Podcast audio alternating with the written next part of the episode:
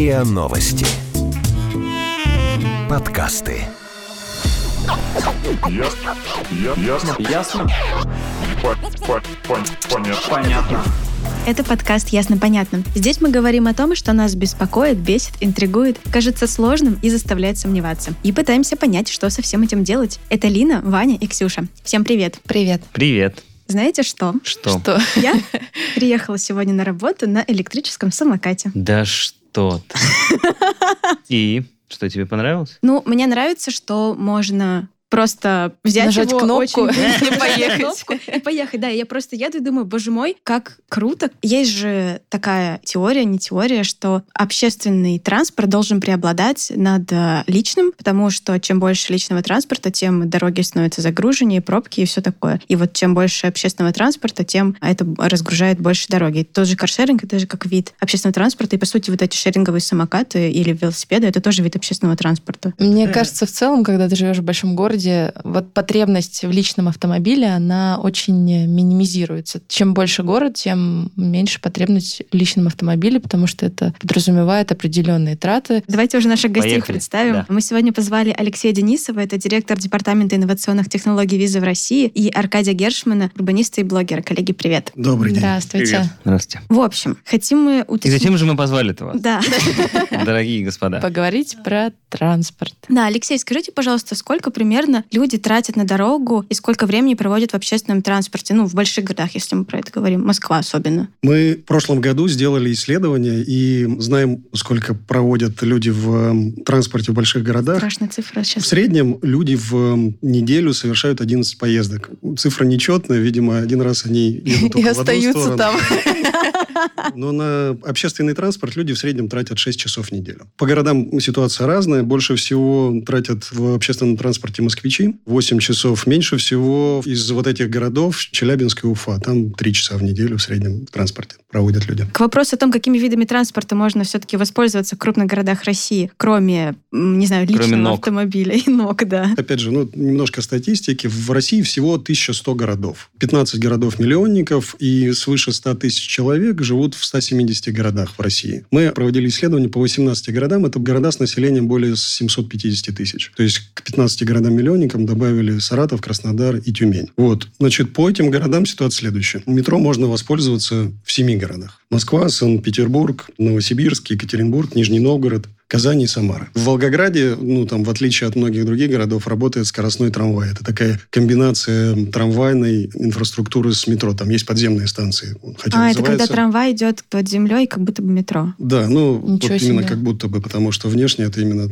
выглядит как трамвай. Мгм. Вот, и, значит, по этим всем городам мы сделали исследование по десятибальной шкале. Там было много критериев, там длина транспортной инфраструктуры, количество километров на душу населения, ну и много таких квазиметрик. Вот, и по этой десятибальной шкале мы дали там оценки всем этим городам. Ну, лучше всего ситуация, как и ожидалось, с метро конкретно в Москве и Санкт-Петербурге. Это самые развитые сети метро. И если говорить, допустим, не про метро, а про другие виды транспорта, например, трамвай и троллейбус, то тут в лидерах уверенно Самара и Краснодар. Значит, ну, в Москве, если говорить про троллейбус, тут вообще остался только один музейный маршрут и линия в город Химки. Ну, то есть... Да, да. Вот. Но трамвай ну, чуть лучше, но все равно не так, как вот в этих двух крупных городах. Вот самым распространенным видом транспорта в России является автобус. Ну, это понятно. То есть и здесь за явным преимуществом, если говорить и сравнивать по городам России, побеждает Казань. А мне вот интересно, в понятие автобус включались? Знаете, эти ужасные маршрутки бывают э, в, в небольших ужасные? городах. Можно 5 копеек. Маршрутка – это не вид транспорта. А что это? вид бизнеса. Когда в основном у тебя черная бухгалтерия, когда твой микроавтобус хранится просто во дворе, там, где живет водитель, когда он хочет, выезжает на линию, когда не хочет, не выезжает на Кстати, линию. да. И То это написано просто- проезд без льгот. Обычно. То есть это в целом такой бизнес африканской модели. То есть в нормальных городах развитых такого сервиса быть не должно. То есть при этом могут быть микроавтобусы, где принимают единый билет, который ходит по расписанию, где водитель вежливый, Да, там в да. форме, и вот все вот это вот чинно. Микроавтобусы такие могут быть для связи там станции метро с какими-то коттеджными поселками, для подвоза там в историческом центре, где действительно ничего другое не проедет. Но вот именно как маршрутка, этого быть не должно. В транспортной терминологии есть э, три понятия, которые по- вот, у нас у всех объединяются под словом маршрутка. Это автобусы малой вместимости, отдельное понятие. Это маршруты без фиксированного тарифа, это другое понятие. И третий автобусы без льгот вы упомянули. Ага. Те самые. Я вспомнила историю, что однажды я работала на метро Тимирязевская, и со мной... Не внутри станции, надеюсь. Да, рядом, рядом с метро Тимирязевская. И у меня была коллега, которая ездила каждое утро из Красногорска на Тимирязевскую. То есть она совершала огромный путь. А напомни, где Тимирязевская? А, Это серая ветка вверх. То есть каждый день она примерно полтора или два часа тратила только на дорогу в одну сторону. А потом она погуглила какой-то маршрут. Оказывается, что ей можно добраться вообще за 20 минут на электричке, а потом одну станцию проехать на автобусе. И, в общем, А дальше на конях. нет, и тут она на санях. Тимирязевской. То есть полчаса против двух часов, только в одну сторону. Вот как часто люди задумываются вообще о том, чтобы сократить свой маршрут и как сделать транспорт понятнее, доступнее в этом Ну, смысле? давайте я закончу тогда, потому что по видам транспорта, вы про электричку правильно сказали, есть городская электричка, просто ее не всегда выделяют так в отдельный вид транспорта. Здесь Москва, безусловный лидер. Вот. В других городах ситуация сложнее, ну, там колеблется от городов, где вообще этого нету, там, например. Может, это не нужно? Да, скорее всего. Вот. Но если говорить по совокупности, вот если подводить итог, вот все виды транспорта и где транспортная инфраструктура наиболее, ну так скажем так, доброжелательна к жителям, которые в городе живут, то здесь, к сожалению, не Москва будет на первом месте, а Казань. Там очень хорошо развит автобус и другие виды транспорта. Но вот э, в Москве метро, конечно, снимает основную транспортную напряженность, но в целом другие виды транспорта в Москве развиты по сравнению с другими городами России не так хорошо, как метро, например. В больших городах пассажиры предъявляют требования к транспортной инфраструктуре информационного плана. То есть им всегда удобно узнать, где транспортное средство на маршруте и, ну, в общем, принять решение в зависимости от этого. Если вы дошли до остановки, можно посмотреть, там, через сколько придет там, автобус, троллейбус, трамвай. В метро то же самое. Ну и, на самом деле, приложение позволяет э, не только определить вот в моменте в онлайне, где находится ну, там, потенциально транспортное средство, на котором вы хотите добраться, но и сориентировать вас по наиболее удобному маршруту. Мы, в принципе, вот в России во всех городах достаточно уже привычны к такого рода приложениям. Это, к сожалению, не является нормой там, для многих даже развитых стран мира. Мы, как компания, работаем над тем, чтобы в этих приложениях появились платежные инструменты, с тем, чтобы можно было не только посмотреть, как откуда-то куда-то добраться, но и сразу, например, купить на всем протяжении маршрута э, все необходимые билеты, например, за один раз. Вот. Это пока, к сожалению, будущее, но, надеюсь, близкое. Вот вы, кстати, сказали про разные страны, и мне пришло в голову, что ведь действительно про тот же Лондон, когда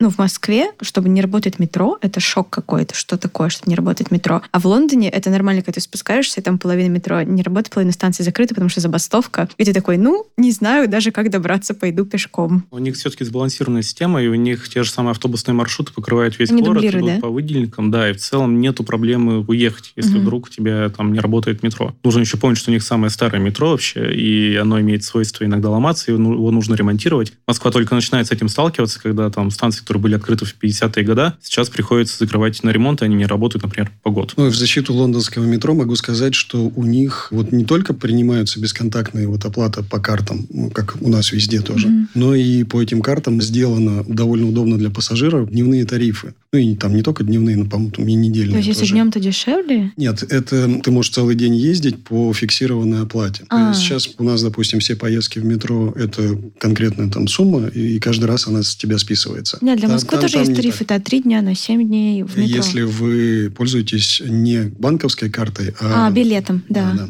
А здесь это сделано прямо по банковской карте. О, это, кстати, прикольно. По-моему, в лондонском метро просто есть максимальная сумма, которую ты заплатишь. Да, То есть там ну можно вот- поразово проходить, но если там выше там сколько-то фунтов, То есть тебя больше не списывают. Существуют гибкие тарифы, они существуют везде. Просто не везде гибкие тарифы привязаны к банковской карте, и происходит это бесшовно для потребителя. Для того, чтобы воспользоваться там, в немецком, например, ну, не метро даже, вот любым транспортом, нужно приобрести этот билет, и после этого этот тариф, он действует для тебя. А в Лондоне ты по умолчанию, пользуясь своей банковской картой, с тебя больше, чем дневной тариф, не спишут. Это ну, сильно удобно, потому что тебе не нужно задумываться. Заморачиваться что, да, лишний раз, да. с учетом того, что это действительно одна из самых дорогих сетей метрополитенов в мире.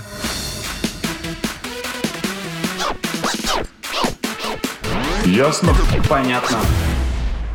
А если мы говорим с точки зрения, в принципе, такого философского вопроса, что было раньше курица или яйцо, вот здесь с точки зрения транспорта. Вот как вообще, в принципе, в больших городах, ну, возьмем, например, естественно, Москву, происходит вообще процесс формирования понимания, где какой-то транспорт точно нужен? Это происходит потому, что, ну, давайте делать больше автобусов, потому что метро не справляется, или потому что, например, вот у нас в том районе мы заметили, что там больше люди пользуются автобусами, потому что там в метро, ну, я не знаю, узкий перрон, и все из него выпадают. Я не знаю, ну, то есть...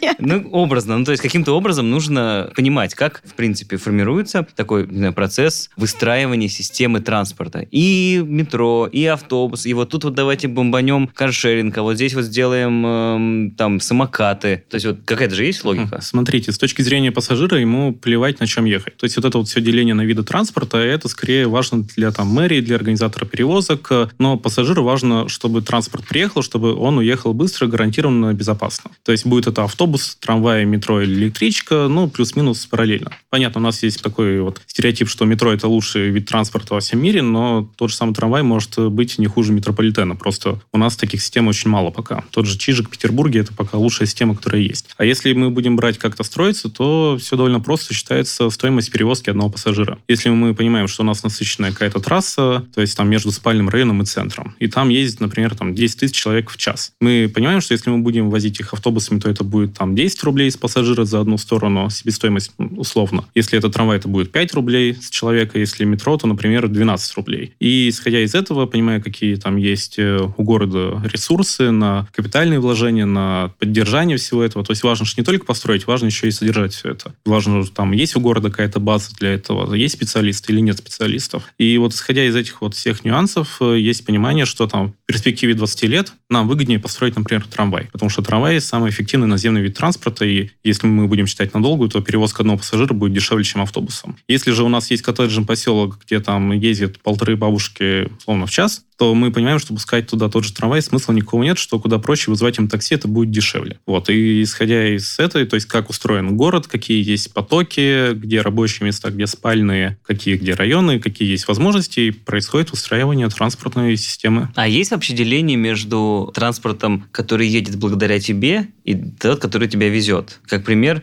просто... Катамаран. Ну, например, я просто жил, я просто жил довольно далеко от центра, и в какой-то, по-моему, пару лет назад, когда я там еще, собственно, жил, там поставили прокат велосипедов. И я тогда подумал, блин, ну прокат велосипедов, это, в принципе, для того, чтобы кататься где-то там в центре, красиво, вот. А зачем он мне, типа, здесь, доезжать до центра, например? За два часа вспотел. Ну, смысл в том, что нет, им приехал. пользовались, им пользовались, и там э, очень мало великов было всегда. Но с этой точки зрения, если мы понимаем, что в этом районе там живет несколько бабушек, и им проще доезжать до такси, ну, то есть мы там сделаем, скорее всего, какой-то общественный транспорт, грубо говоря, какой-то малой вместимости, например. Если мы понимаем, что вот здесь вот в центре, ну, здесь уже не влезает, там, я не знаю, ни такси, ничего, ничего, и поэтому мы здесь сделаем велосипеды, которые будут ездить по своей линии, или там самокаты, которые будут ездить по своей линии, или мы лучше сделаем тут трамвай, который просто будет вмещать больше людей. То есть я имею в виду с этой точки зрения, тут есть разделение, что вот либо велики, где там народ э, пашет ножками, либо что-то нас везет. Не нужно выбирать либо одно, либо другое. Сейчас, в принципе, во всем мире работает мультимодальность, когда ты за одну поездку можешь несколько раз менять транспорты. То есть это может быть такси, метро, потом каршеринг, либо же велосипед, там электричка, велосипед. То есть самый простой пример, почему в Нидерландах по два велосипеда на одного жителя. Потому что у них мобильность э, в рамках всей страны. То есть человек доезжает там от своего дома до станции в своем городе, садится на поезд, едет полчаса, доезжает до нужного города, там у него второй велосипед. То есть э, в этом случае велосипед увеличивает охват общественного транспорта и повышает эффективность. Тебе не нужно ждать, когда приедет твой трамвай или автобус, ты от двери до двери доезжаешь э, на велосипеде. Но, понятно, есть случаи, когда ты пользуешься только велосипедом, когда поездка внутри района, например. И этот сценарий, он работает как там для малых городов, так и для мегаполисов типа Нью-Йорка, Лондона или Москвы. И поэтому вот, собственно, любой сейчас город, он устраивает определенную стратегию своей мобильности, где говорит, что у меня есть такие-то, такие-то приоритеты, что наша цель снизить э, время поездки каждого человека, и для этого мы будем делать то-то, то-то, и для этого по умолчанию делают тротуары, велодорожки, прокладывают как раз там либо трамвай, либо автобус, либо метро. И все это работает сообща. Но надо еще отметить, что на самом деле сам принцип городского планирования вот за последние 50 лет очень сильно изменился. То есть вот все долгосрочные планы, связанные с тем, что большая инвестиция, например, в трамвайную инфраструктуру или тем более в метро, она была связана с тем, как вот город, предполагается, будет устроен. Вот последние события, там, пандемия, они, в общем, посадили огромное количество людей по домам. И, ну, как бы нагрузка на транспортную инфраструктуру снизилась. И вот если бы, допустим, закладывать текущую модель в те же самые вот транспортные расчеты, то, возможно, от каких-то транспортных вот инфраструктурных инвестиций, наверное, пришлось бы отказаться. Но здесь вот я поддерживаю Аркадия.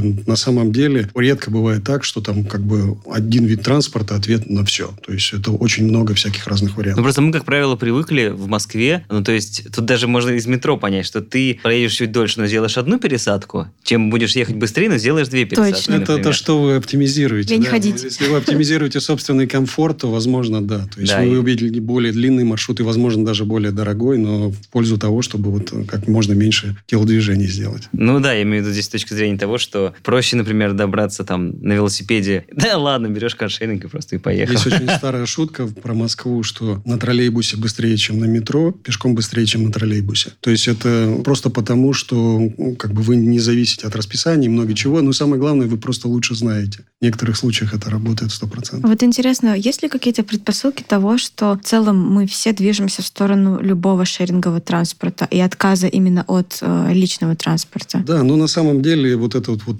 тренд уберизации, то есть вот, который связан с компанией Uber, хотя не они его начали, он связан просто с повышением утилизации разного рода активов, ну вот в частности машин. То есть если вы посмотрите на автомобиль личный, то средняя его утилизация это 4%. 4%. Ну, то есть средний как бы водитель ездит на машине час в день. Ну, и, соответственно, все там 23 часа из м, суток э, этот автомобиль стоит, в общем, ну, там ржавеет, э, не знаю, греется, охлаждается. Ну, Вот. И вот этот шеринг, он на самом деле позволяет увеличить вот с этих 4%, ну, хотя бы до 40. Это в 10 раз утилизация. Ну, соответственно, к чему это приводит? Это приводит к тому, что автомобили на улице не стоят по парковкам, а ездят по дорогам. А это лучше для транспортной? Требуется меньше, конечно, Ну, то есть количество просто автомобилей в городе в перспективе должно снизиться. Но это на самом деле и по Ну, общественный перспектива это транспорт. на сколько лет? Но это зависит от того, как каршеринг станет заметным ну, видом транспорта в общей транспортной инфраструктуре. Вот здесь вот недалеко офис крупной технологической компании, да, и сейчас вот мы говорим про каршеринг, а вообще вовсю ездят по дорогам машины без водителей. И на самом деле, насколько я осведомлен о планах,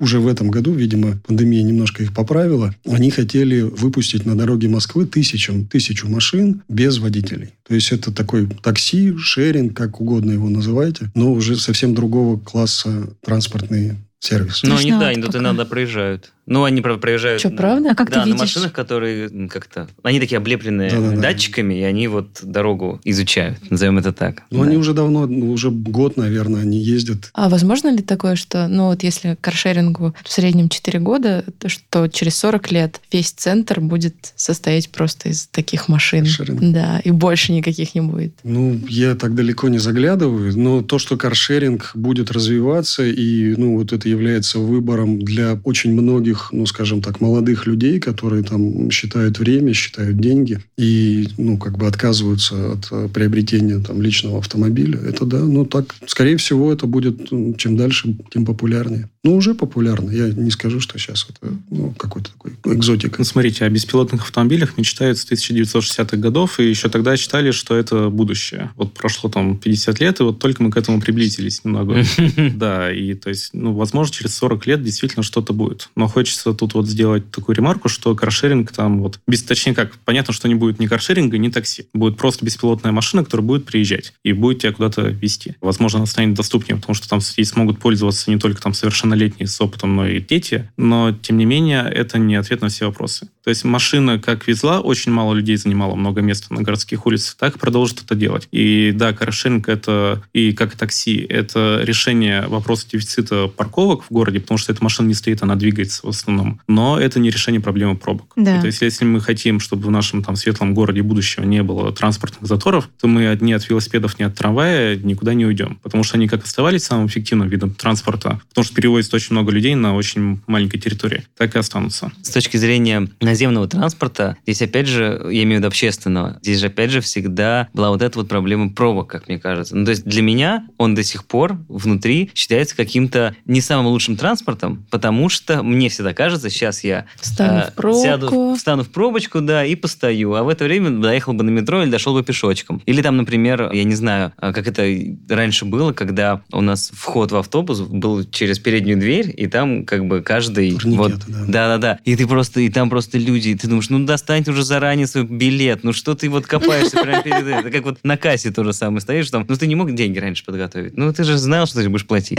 И вот то же самое. И вот мне кажется, кажется, здесь с точки зрения какой-то психологии внутренней, оно будет относительно долго еще вот так восприниматься. То есть даже если у нас есть выделенные линии и для автобусов, и там для трамваев, и для всего, все равно в голове ты понимаешь, что ну вот сейчас какой-нибудь дурак выйдет на трамвайной пути, и все, и ты за него опоздаешь на поезд. Я вспомнила такой еще пример, что раньше же нельзя было пополнить тройку через приложение, и все вставали в очереди. А сейчас возможность такая появилась. Но до сих пор очереди у касс, около этих автоматов, потому что нужно какое-то время, чтобы люди Ну, свыклись с на этим. самом деле, вот если брать, опять же, вернуться к нашему исследованию, мы, когда опрашивали людей в разных городах, три четверти, там, 74, по-моему, процента, сказали, что удобство оплаты, оно влияет на выбор транспортного средства, которое они выбирают, ну, если там есть такой выбор. И вот эти удобства, оно на самом деле становится сейчас тоже очень, ну, как бы конкретным. То есть это бесконтактная оплата, без очередей. Ну, и лучше, если там это не в, там, не в два, в три этапа. Сначала билет, потом билет к турникету, и потом его надо куда-то деть, потому что он уже кончился. Вот. Это хорошо бы там за один раз. Бесконтактная оплата развивается, ну, там в разных городах разная ситуация, но все большие города, все, ну, принимают практически любые виды оплаты. Сейчас, вот если брать нашу компанию, мы работаем даже не над тем, чтобы как бы обеспечить прием банковских карт или оплату смартфоном. Это практически повсеместно, скажем так, принимается. А в том, чтобы вот как раз те самые гибкие тарифы и вот историю с мультимодальностью, когда люди меняют транспортное средство по ходу движения там, из точки А в точку Б, вот чтобы оплата для таких сценариев, она тоже была удобной. Сейчас, ну, как бы вы вышли, нужно там еще раз подойти, сделать ку, там турникет вас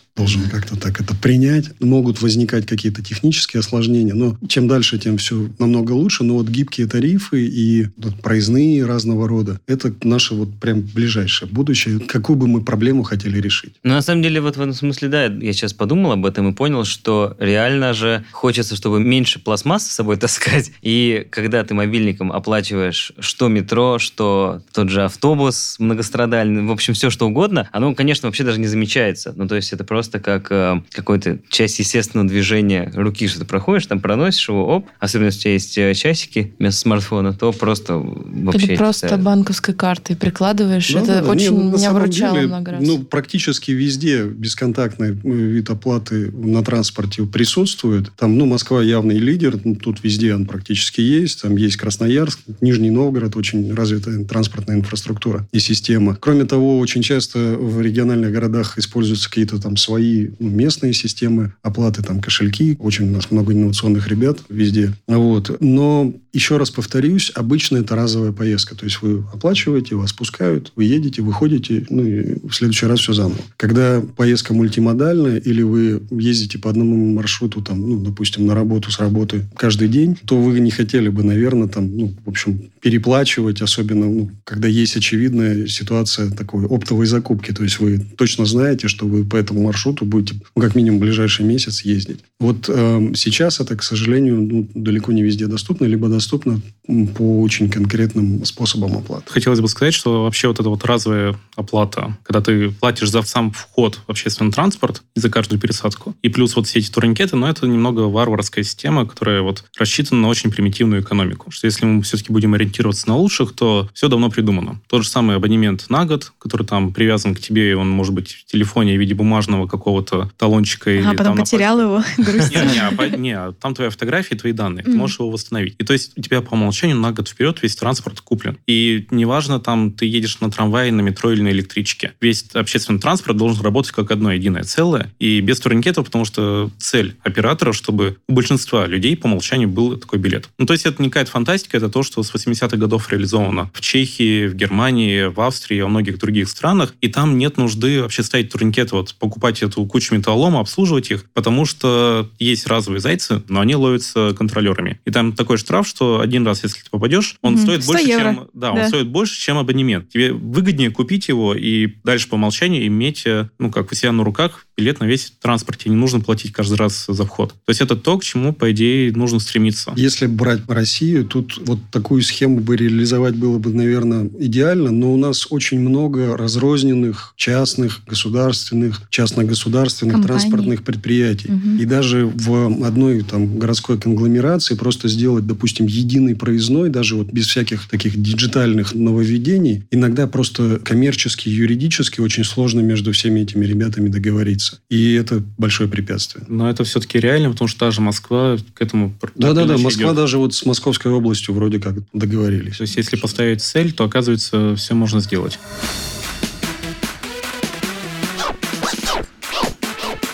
Ясно? Понятно.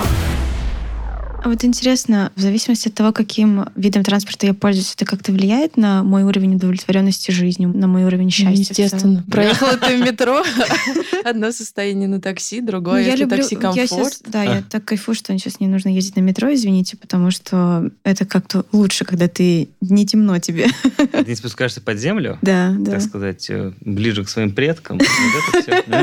Естественно, такое есть, но это зависит от многих разных факторов. Тот же метрополитен действительно один из самых неудобных э, видов транспорта с точки зрения удовлетворения, потому что много людей... ты- Селедочки едут. Ну да, в случае Москвы оно переполнено, но даже если убрать этот фактор, то есть ты едешь где-то в темноте, ты не понимаешь, где ты находишься, и шумно. Мгм. То есть э, и это работает как телепорт, ты не понимаешь, где ты проехал. То есть в этом плане тот же самый наземный транспорт, он куда лучше, потому что элементарно можешь залипнуть в окно, ты понимаешь какой-то контекст, где ты перемещаешься, и это чаще всего просто интереснее. То есть у нас очень часто забывают, что есть такой фактор, как интересность поездки. Потому что наше время, которое мы тратим, оно воспринимается нами по-разному. Когда вы идете там один километр вдоль витрин оживленной улицы, это один сценарий. Когда вы идете один километр через пустырь или знаменитый забор ПО-2, где там э, коммунальщики закрашивали разные граффити, он там весь обшарпанный, страшный, вообще разбит тротуар, это будет другое. То же самое с транспортом. То есть метро, наземный транспорт, понятно, но и еще есть такой фактор, как вообще подвижность. То есть когда вы пользуетесь общественным транспортом, вы ходите, это более активный образ жизни, вы меньше болеете, и так или иначе это тоже влияет на выброс эндорфина, но велосипед здесь э, считается таким королем, можно сказать, потому что, опять же, вы передвигаетесь, если вы утром вы просыпаетесь, бодрит лучше, чем кофе, особенно когда дождик идет, или когда там плюс 10, плюс 5 И градусов. ветер в лицо. Ну, да, ну, как голландцы на это отвечают, не сахарный, это доеду.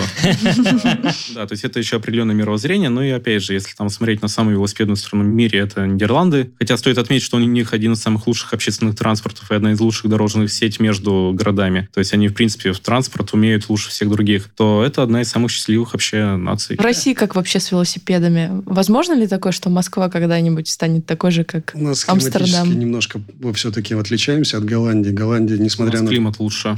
Там, когда- пять раз за день идет дождь, э, у нас не так все плохо. Ну, Но зато у нас есть да, пять зато- месяцев, когда идет снег.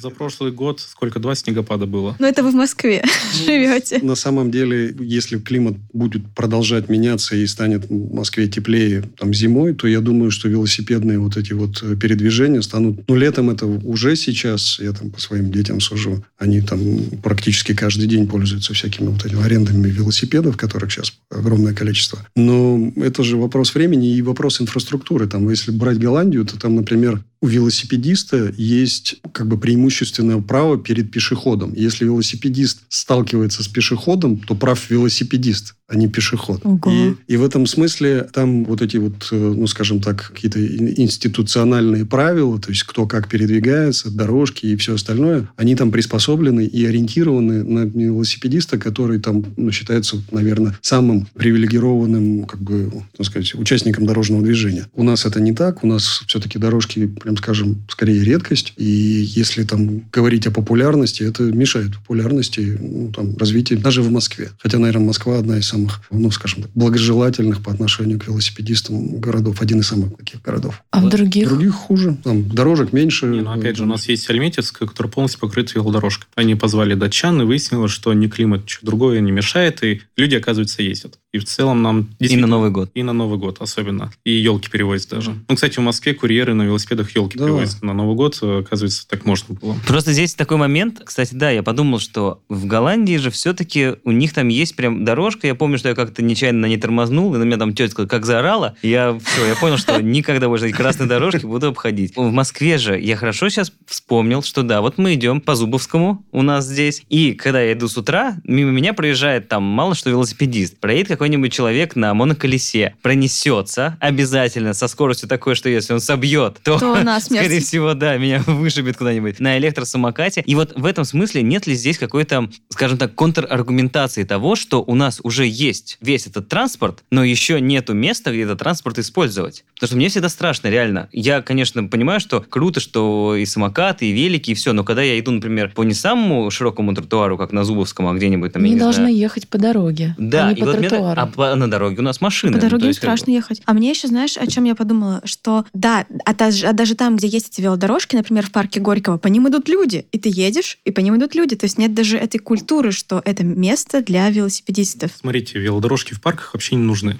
Велодорожки делают там, где есть опасность для велосипедиста, то есть на улицах. От пешеходов велосипедисту опасности никакой не исходит. Ну вот в парке Горького все равно есть дорожка. А, смотрите, вот велодорожки в парках появляются по одной простой причине. Потому что от чиновников требуют, что нам нужны велодорожки, у нас есть велосипедисты. На территории улицы они идти боятся, потому что а как же там взводят автомобилисты. Поэтому вот нарисуем в парках, потому что велосипед это сезонный вид спорта, как они считают. Ну, то есть э, нужно различать, что велосипед как велоспорт и велосипед как транспорт. И если мы хотим создавать там инфраструктуру, чтобы люди им пользовались каждый день, мы должны исходить из того, чтобы мама с ребенком могла спокойно сесть там на свой велосипед у подъезда, доехать до школы, потом до метро, или до поликлиники, или до офиса. И для этого создаются разные там инфраструктуры от велополос до велодорожек. У нас действительно ничего этого нет. И в этом плане мы ну, страна третьего мира, потому что в той же Финляндии, где точно так же холодно, это норма последние там лет 40. Вот, а мы только-только к этому начинаем приходить. И естественно, что велосипедисты, там, самокатчики, ребята на моноколесах будут ездить по тротуару, потому что по улице у нас ненаказуемо можно ездить 80 км в час. Это небезопасно субъективно, это небезопасно объективно. В случае наезда там стопроцентная смерть велосипедиста или самокатчика. То есть э, у нас есть куча проблем от э, культурных, то, что у нас не понимают, что такое велосипед, до, скажем так, юридических, потому что машины ездят 80 км в час, а не 50, как во всем мире. Ну и кроме того, боязнь делать отдельную велоинфраструктуру. Ну и помимо всего прочего, все-таки, ну скажем так, не решены юридические нормы. То есть как этих определять ребят? Сейчас вот вроде как обсуждаются новые определения, то есть э, кто главнее кого на дороге. Но то, что вот все эти участники дорожного движения, они находятся в промежутке между пешеходами и автомобилями, они ни туда, ни туда, ну, как бы особо не относятся. Это очевидно, и, ну, и, соответственно, инфраструктура вот дорожная для них, наверное, должна быть какая-то своя. Но вот у нас пока с этим, прям скажем, есть сложность. Ну, вообще, в прошлом году, вот 19 год, активно шла дискуссия, действительно, кто такие электросамокатчики. Это проблема была во всем мире. Они очень резко появились, их стало много. Если там у тебя такой электросамокат есть э, у одного там на тысячу,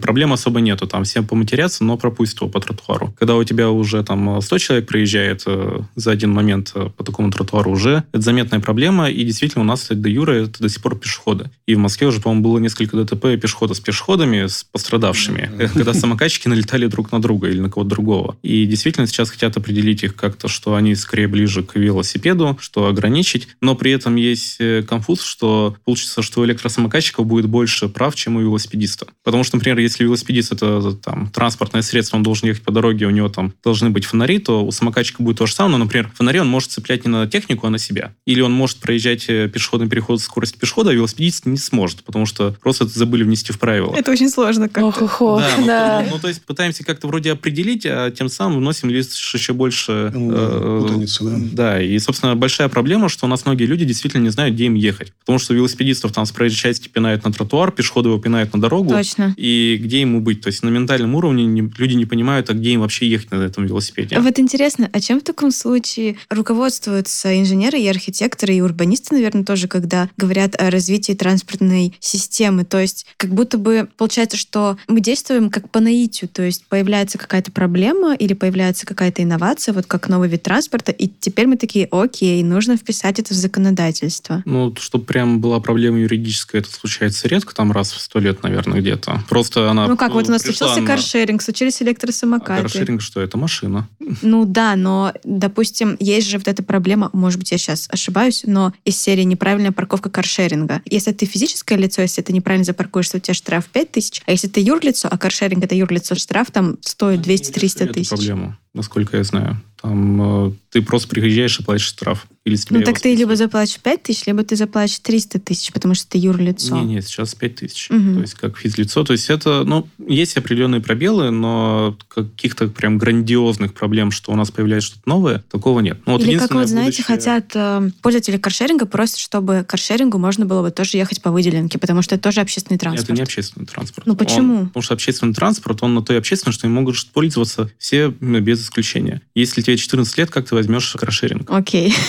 Но это с одной стороны. С другой стороны, как я говорил, выделенные полосы там и общественный транспорт, он эффективнее, чем автомобиль. То есть у нас проблема пробок в том, что на одного человека, то есть в среднем в одном автомобиле едет 1,3 человека. То есть если брать статистику сухую, то есть может представить, что кто-то там взял с собой руку друга или ногу, а при этом машина занимает, э, то есть ей нужно 20 квадратных метров на дороге, ей нужна парковка у дома, парковка у офиса, и получается, что для комфортного передвижения нужно около 100 квадратных метров. Сколько в Москве стоит 100 квадратных метров? Очень дорого. Ой, Ну, Смотря вот. где, Ну, но... смотря где, конечно. Ну, я к тому, что места мало, всем не хватает. Чем больше город, тем меньше места для автомобиля. И неважно, каршеринг, личный автомобиль это или такси. Места так или иначе хватать не будет. Общественный транспорт, там, ну, опять же, если мы возьмем одну полосу, то на личных автомобилях эта полоса за один час там переварит в лучшем случае тысячу человек. Автобусная полоса на этих же трех с половиной метрах переварит 10 тысяч человек, а трамвай на этой же полосе переварит до 100 тысяч. Ну, ладно, до 50, до 100 тысяч, где-то так. То есть вопрос в их эффективности. Поэтому каршеринг никогда не пустит на выделенную полосу, потому что на этом история выделенных полос закончится. Мгм. Как это случилось в такси. Потому что сейчас они переполняют выделенные полосы, и их оттуда тоже начинают выгонять. Вот. Ну а если возвращаться к проблеме, э, как определять юридически, то ближайшая наша проблема – это в случае аварии, кто понесет ответственность э, с беспилотным автомобилем, потому что там не будет водителя. Вот это вот ближайшая проблема, и то она не требует каких-то кардинальных изменений там э, ПДД, это скорее вопрос со страховщиками. Но это вот, опять же, то, что нас ждет там ближайшие 20 лет, и на этом, я думаю, что особых проблем больше не предвидится. По поводу выделенных полос, например, в Калифорнии выделенной полосой может пользоваться любой автолюбитель, если в машине больше, чем два человека. То есть у них по-другому сделано, ровно там прям вот эта проблема адресуется плотности количества людей на квадратный метр полосы. То есть у нас мы как бы там пытаемся по типу там вот э, такси, каршеринг или еще что-то, у них немножко по-другому. То есть тебя, если ты выбрался на эту выделенную полосу и вдруг ты там едешь один за рулем, а там подавляющее большинство именно так и ездит, то там будет штраф, тебя могут остановить, ну и так далее. Но если у тебя в машине сидят люди, то ты выглядишь как общественный транспорт. Поэтому манекен у них обязательно.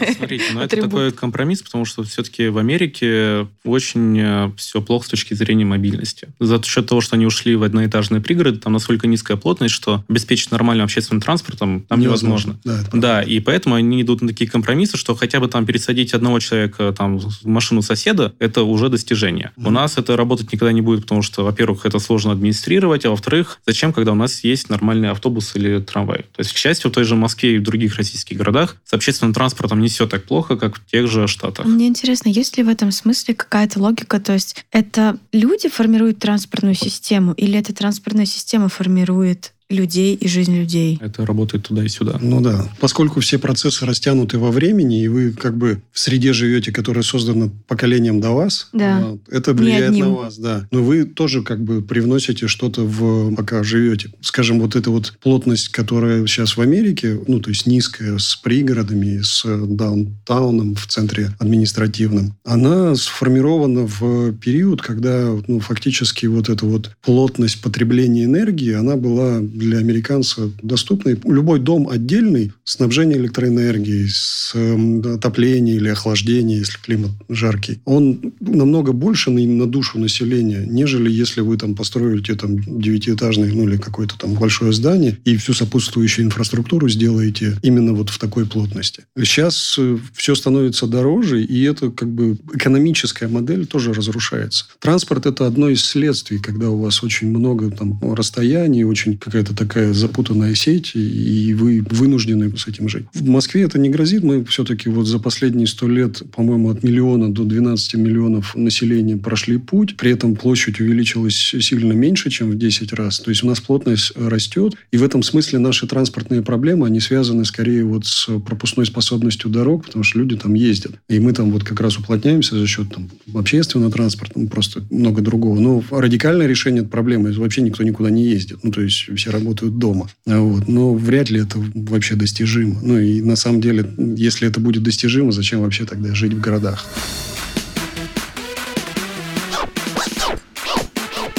Ясно? Понятно.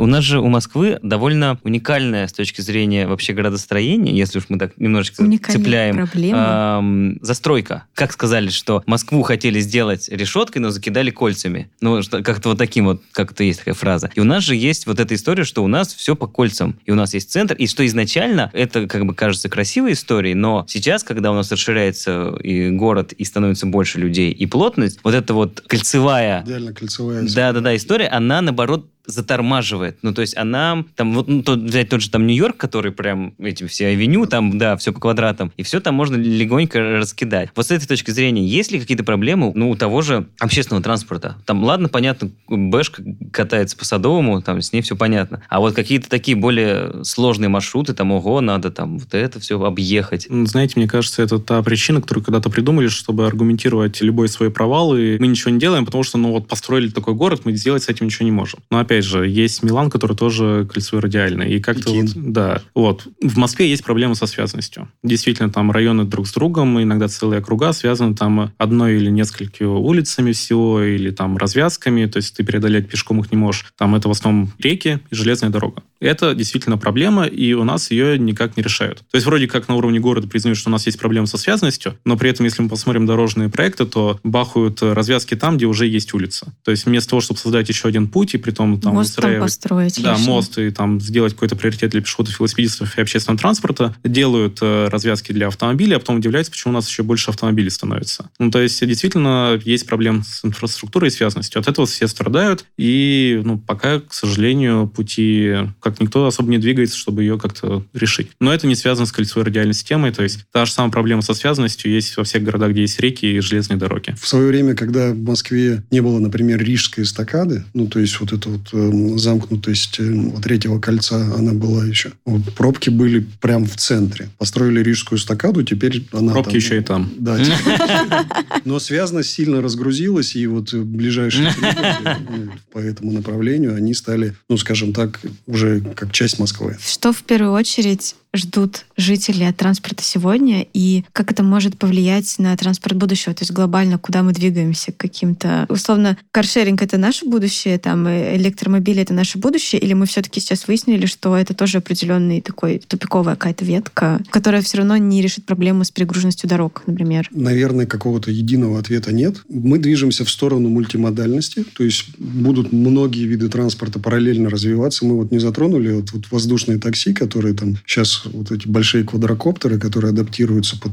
пригородную сейчас, возможно, и городскую инфраструктуру, они вообще могут изменить транспортную систему там даже ближайшего будущего, может быть, там 20-30 лет там и так далее. Вот. Но то, что там транспорт, требования основные к транспорту, они прежние, то есть это должно быть удобно, это должно быть быстро. Ну и люди обычно не живут в транспорте и не живут, э, ну, скажем так, надеждой, что в транспорте они будут как-то там время проводить много. Вот. Города тоже меняются под это. Я не думаю, что вот если спросить, сколько вы хотите в транспорте, вот мы спрашивали, сколько вы проводите в транспорте, я думаю, что средний человек ответит, что, ну, наверное, вот в транспорте он не хочет проводить больше часа в день. Ну, из этого, наверное, будут какие-то выводы там в дальнейшем делать все. В Америке проводили опрос, кто дольше всего в транспорте проводит в день. Ну, там люди, оказывается, в некоторых случаях в один конец могут ездить по три часа, три часа в другой. То есть для них это вообще час жизни. Я знаю, кстати, таких людей и в Москве. Там человек работает в Клину, и он каждый день из Клина ездит в Москву и обратно. Про тренды. Транспорт будет удобнее, будет разный. Оплата на транспорте,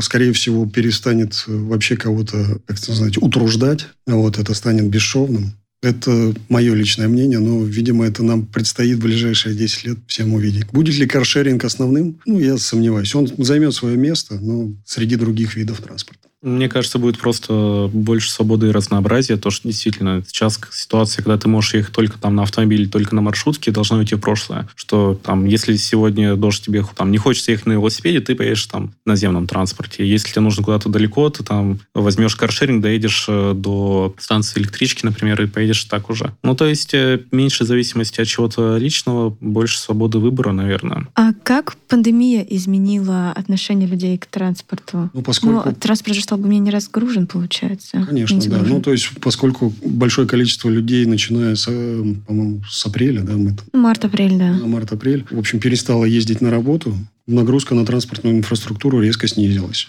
Ну и вот начиная, наверное, с середины июня, транспорт в этом смысле ощутил на себе пандемию в полной мере. Алексей, как изменилось использование вот этих средств бесконтактной оплаты на транспорте во время пандемии? О, ну, резко выросло. Ну, во-первых, требования... Ну, перестали, бы... Люди перестали хотеть трогать все.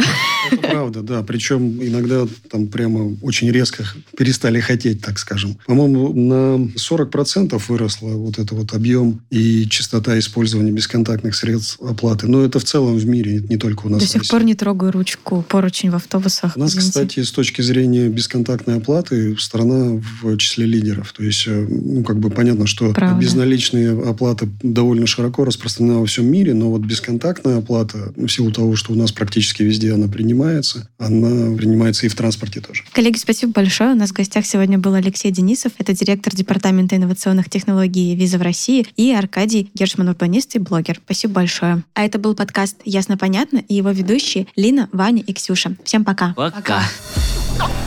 Ясно. Ясно. Ясно. Понятно. Понятно.